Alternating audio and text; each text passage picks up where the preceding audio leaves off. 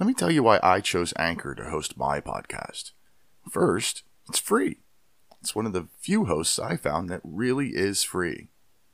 They have all the tools that you need. You can make your podcast on a computer, or you can download their free app and make edits and uploads straight from your phone. So, if you're interested in starting your own podcast, I say download the free Anchor app or go to anchor.fm to get started today.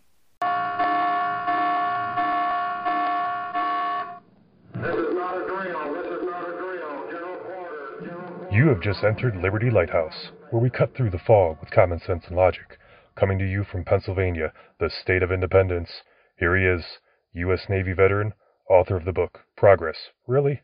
And your freedom loving host, Peter Serafine.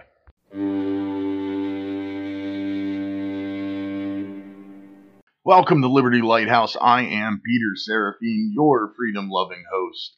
You can find me on Facebook and Twitter at pserafine.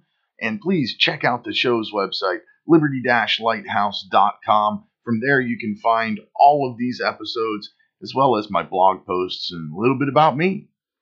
Before I get too far along, I want to tell you that I've decided that I bit off a little more than I can chew. I can't do two episodes a week. It's just too much for me. So what I'm going to do is I'm still going to do a commentary episode, and then a week later I'll do these follow-up episodes. So you'll get a new topic every two weeks with a follow-up in the middle. I still want to hear your comments, your questions, comments, and concerns. I still want you to click that send a voice message button so I can include those in these future shows.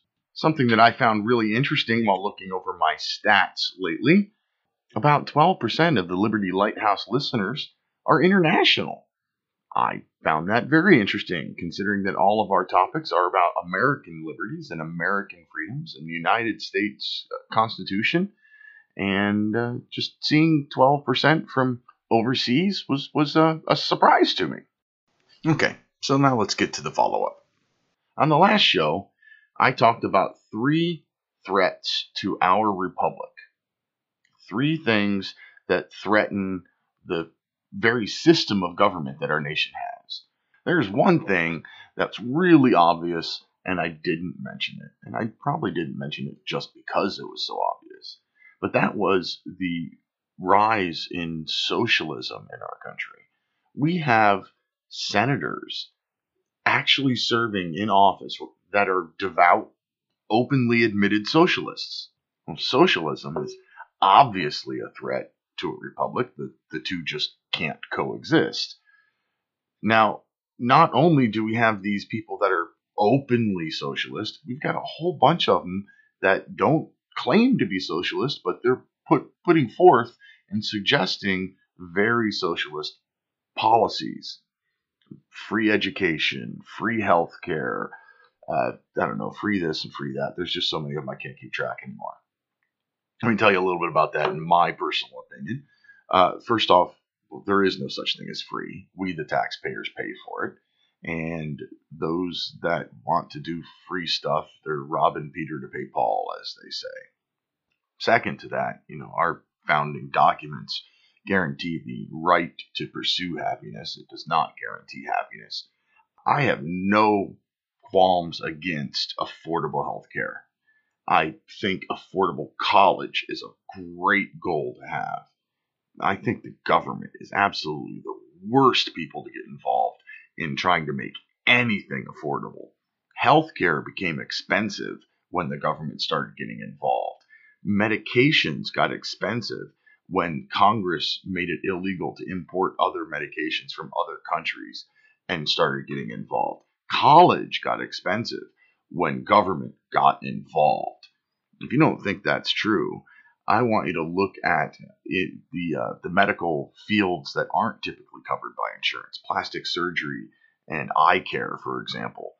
The cost of both of those two things has continuously gone down over the years, while the cost of anything else medical related that typically is covered by insurance continues to skyrocket. General rule of thumb anything the government touches gets more expensive, never gets more affordable. Okay, well, let's look at that socialism stuff from his historic standpoint. Let's look at what it does to republics in particular. Uh, ancient Rome, which was a republic, fell on some hard times. The people were were hungry, and the government said, "Okay, we'll step in." So the first thing the government did is the government started buying wheat from farmers at you know regular market prices, and then selling it to Roman citizens at reduced prices. And of course, this cost the government money, but the people were getting fed, and they were happy about it. And this was actually wheat and corn, just to be clear. Then the government took that a step further and thought, hey, the people are happy. Why don't we buy the wheat from the farmers and then just give it to the people? So that's exactly what the Roman Senate did is they started giving wheat and corn to the Roman citizens for free. That sounds great, right? Well, what happened? Well, a third of Roman citizens ended up on government support. A third of their nation was collecting this free wheat and free corn. Farmers let their slaves go and let them, as Roman citizens, collect their free stuff because it was cheaper than housing and feeding the slaves themselves. The farmers also just stopped working, gave up their farms, and moved to Rome so that they could collect the free free stuff. This one socialized policy nearly destroyed the Roman Republic. And that was one policy. Our politicians right now are looking for socialized medical, socialized education, all while our government can't pay its own bills already. We're $22 trillion in debt as a nation, and these politicians are putting forth programs and suggestions that are going to cost trillions and trillions more that we don't have. That's how socialism destroys republics. That's how democracy destroys republics. And that's how democratic socialism destroys republics. Democratic socialism is just a silly term. It's still socialism. The only difference is that it's all getting voted in. But once it's voted in, it never goes away. Socialism, many will say, is the natural progression of a republic to turn to either socialism or pure democracy. And it does seem to happen that way throughout history. And it seems to be happening here in the United States. Our republic has lasted for 250 years because of the restrictions that were put into our Constitution. Because somehow we as a nation have resisted the migration toward pure democracy or to socialism. I didn't include the push toward socialism in the show about threats to our republic because I thought it was just too obvious.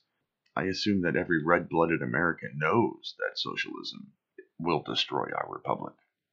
Anyway, this is going to be a short follow up. I don't really have a whole lot to say. If you have something to add, send me a voice message. We'll get it on the next time around. I've started doing some research for next week's show. Next week's show, I'm going to talk about our money. How much is it really worth? Why do we say it's worth that? Whatever happened to the gold standard? And what is the Federal Reserve? And it should be a pretty informative show. I hope you come back to Liberty Lighthouse. Until then, protect your liberty. Once it's gone, there's no getting it back. God bless America.